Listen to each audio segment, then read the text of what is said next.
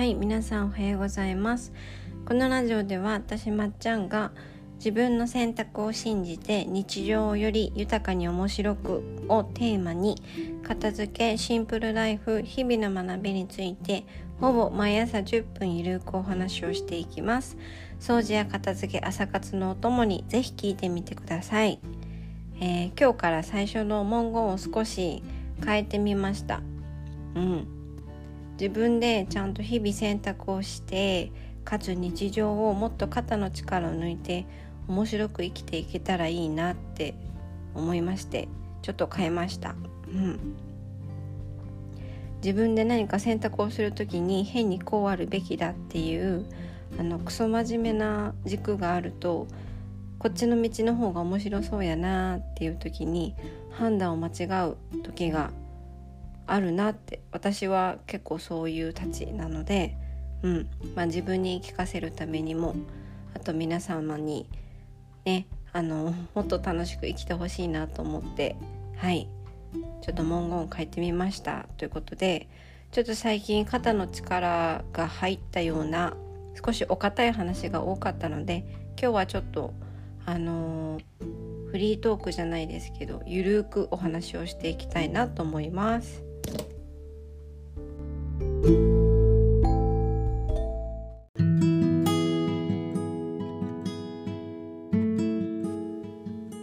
はいというわけで今日はゆるくフリートークでいこうと思います。はい、えー、私は片付けのお仕事の他にあの体の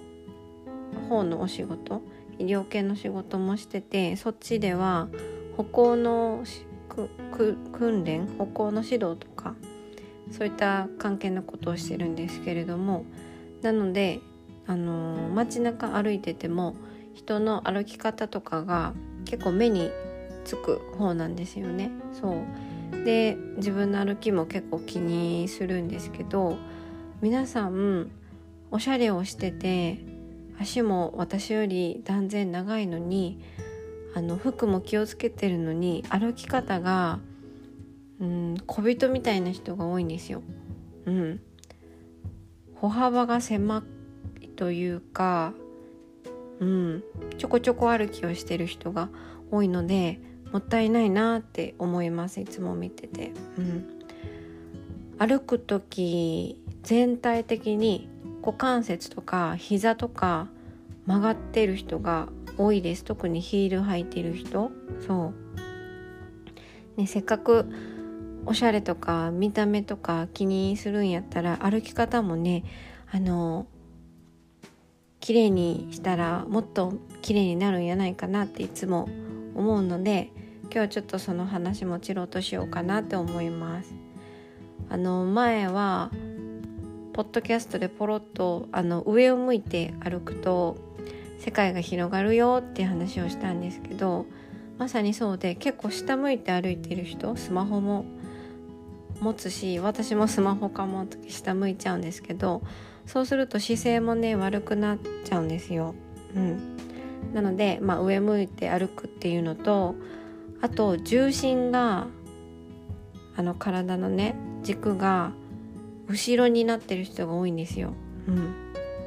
かかと重心になっててかかと重心になるってことはあの体を筋肉じゃなくて骨で支えることになるので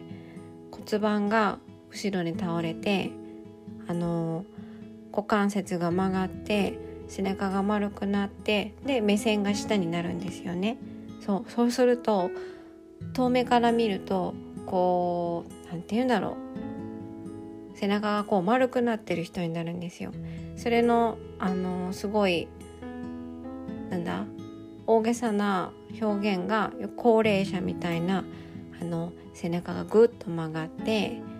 足が曲がってこうシルバーカーを押してる可愛いおじいちゃんおばあちゃんいるじゃないですか。そう。若い人もね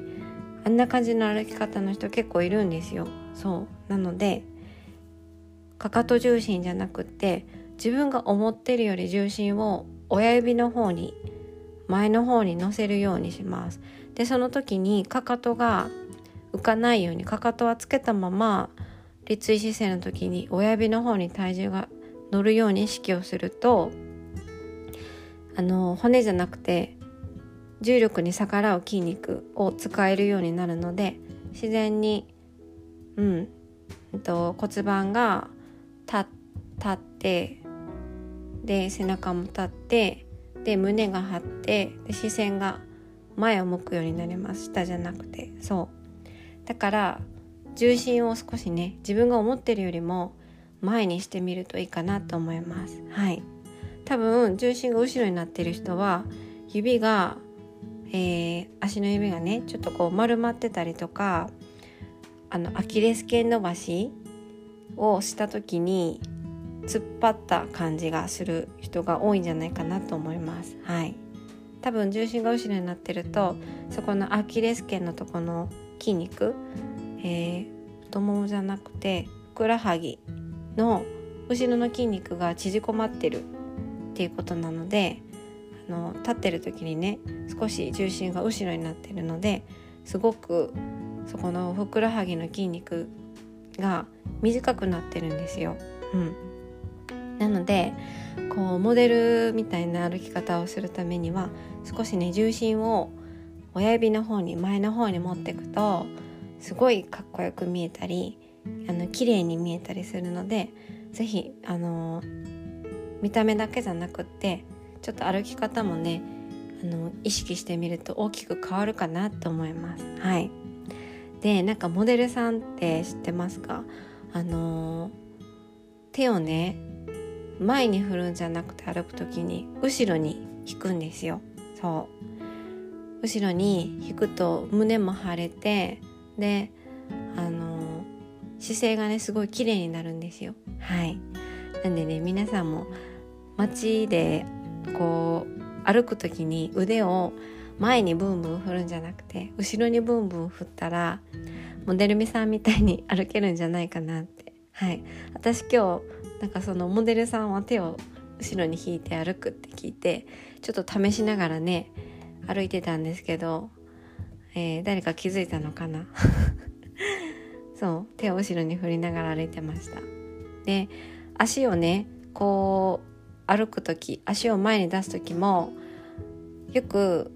あのその患者さんとか歩行の訓練する時に足を前に出してくださいとか足を持ち上げてくださいって言うと変な歩きになるんですよ。そう。手の振り方と一緒で足も前じゃなくて後ろにすごい引く。だから大股で足を前に出したりとか足を上に持ち上げたりするんじゃなくて足が体よりぐっと後ろに行くように大股で歩くと後ろに引いた分足がね前に出せるようになるので綺麗に歩けてかつお尻の筋肉がすごい使えるのでそう歩く時は手も手も足も後ろに大きく動かすイメージで歩くとモデルウォーキングになるんじゃないかなって思います。はい、えー、今日なんかずっと歩きの話しちゃいましたけど本当歩き方に関してはいつもいつも本当街中でね可愛い子見るたびになんか歩き方もうちょっと気をつけたらもっと可愛くなるのになって思うことが多いのでぜひぜひあの手も足もね、えー、後ろに大きく引いてで立っている時はかかとじゃなくてつま先の方に体重を乗せて目線を上にしてあの生活するね習慣をねつけてみてください。はい。えー、なんかフリートークなのにずっと歩きの話しちゃった。あとなんかなんか歩きに関して話せることなんかないかな？ないかな？なんか私テーマ片付けシンプルライフ日々の学びとか言いながらなんかあれですよね。一つぐらいなんかシンプルライフってあんま話してないかなって。なんかもはや片付け筋肉日々の学びみたいな感じになってますよね。そう。それぐらい運動はねやっぱ生きていく上で必須なことだとは思ってるんですけど、うん、皆さんは運動は何かされてますかね？私は今やってるのはヨガとストレッチとあと何やってるかな？あああ 筋トレ？筋トレはしてますけどあのなんかチームでやるねサッカーとかバスケとかできできたらね上手にできたらそこで人と関われるからちょっと憧れるんですけど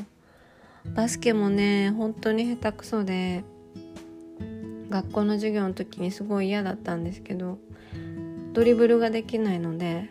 もらった瞬間に人にあげるんですよ。だからボールを持ってる時間が多分0.5秒とかでしたねいつも。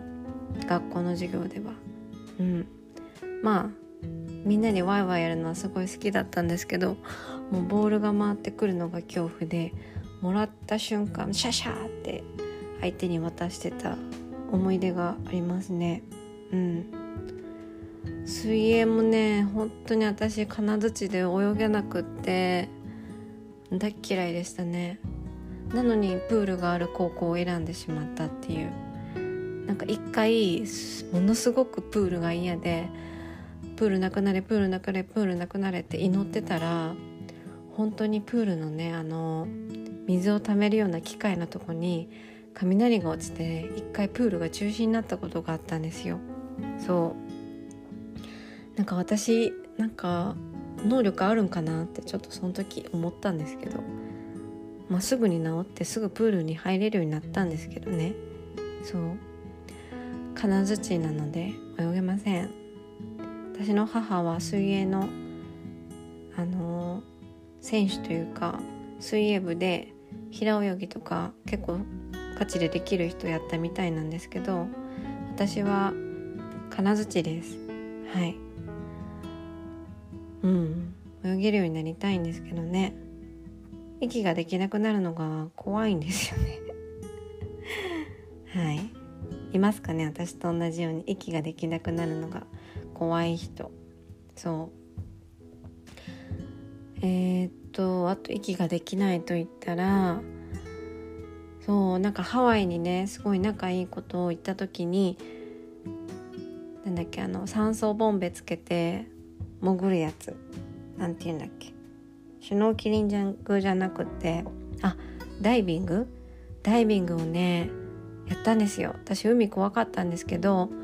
その子もすごい楽しいらしいよって誘ってくれたし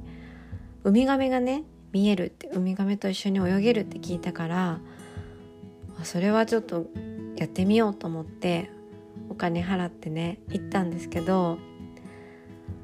もう1回目最初潜る時パニックになってて実は海の中で。その友人にも話してたんだけど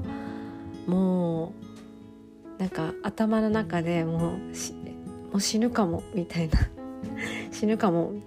どうしようどうしようどうしよう。大丈夫。どうしようどうしようどうしよう。大丈夫大丈夫。みたいな。なんかわけのわからないね。あの思考が頭の中に繰り広げられてて。でも急に知ってます？海の中から急に上に上がるとあの水圧の差でねなんか内臓がこう潰れたりとか。体に良くないことがあるって最初にインストラクターの人に言われたから海から上がることも急にできないじゃないですか。だから海の中で軽くパニックになってなってて1回目のシュノーケリングじゃないわ。1回目のダイビングの時は全然あの恐怖でしかなかったんですけど一応2回分お金払ってて2回目行きますかって言われた時にどうしようかなって悩んでたんですよ。すごい怖かったからでも大金はたいたしなと思って2回目行ったらめっちゃ楽しめたんですよ。余裕でウミガメと泳げてなんかピースとかしちゃったりしてカメラマンに。そう。ウミガメさんの目が可愛いなって思う。余裕とかあってやっぱりあの新しく始めることって1回目めちゃくちゃ恐怖だけど2回目とか続けていくうちに楽しめるんだなってあのそのダイビングでもね学びましたしやっぱある程度の金額を払うってこともあの なんかそう何か始める時のね自分へのこうプレッシャーというかこの金額私は払ったんやぞっていうもう逃げられないよっていううん。なんか覚悟を示すためにも必要なのかなと思いました。もしあの時ダイビング1回の料金が3,000円とか4,000円とかやったら多分1回目のその恐怖心でやめてます。うん。確実にやめてます。なんかそのダイビングに行ってた横の人たち多分1回目でやめてたと思うんですよね。同じ金額払ってましたけど多分1回目があまりにもしんどくてやめてたのかなででも私は2回目ね頑張って勇気振り絞っていったら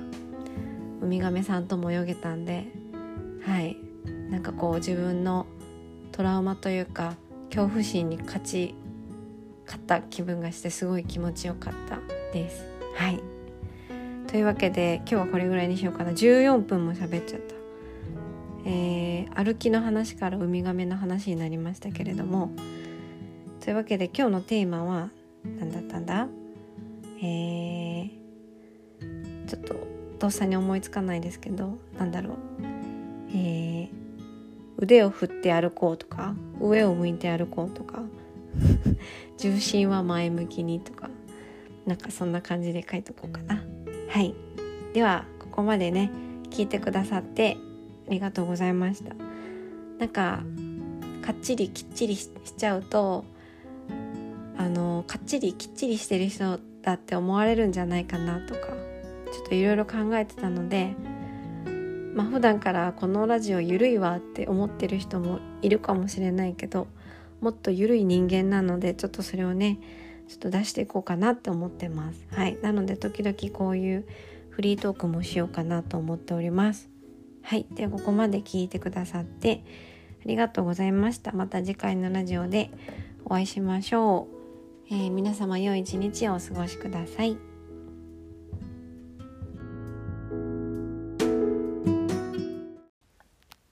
はい。皆さんおはようございます。このラジオでは私まっちゃんが自分の選択を信じて日常を豊かに面白くをテーマに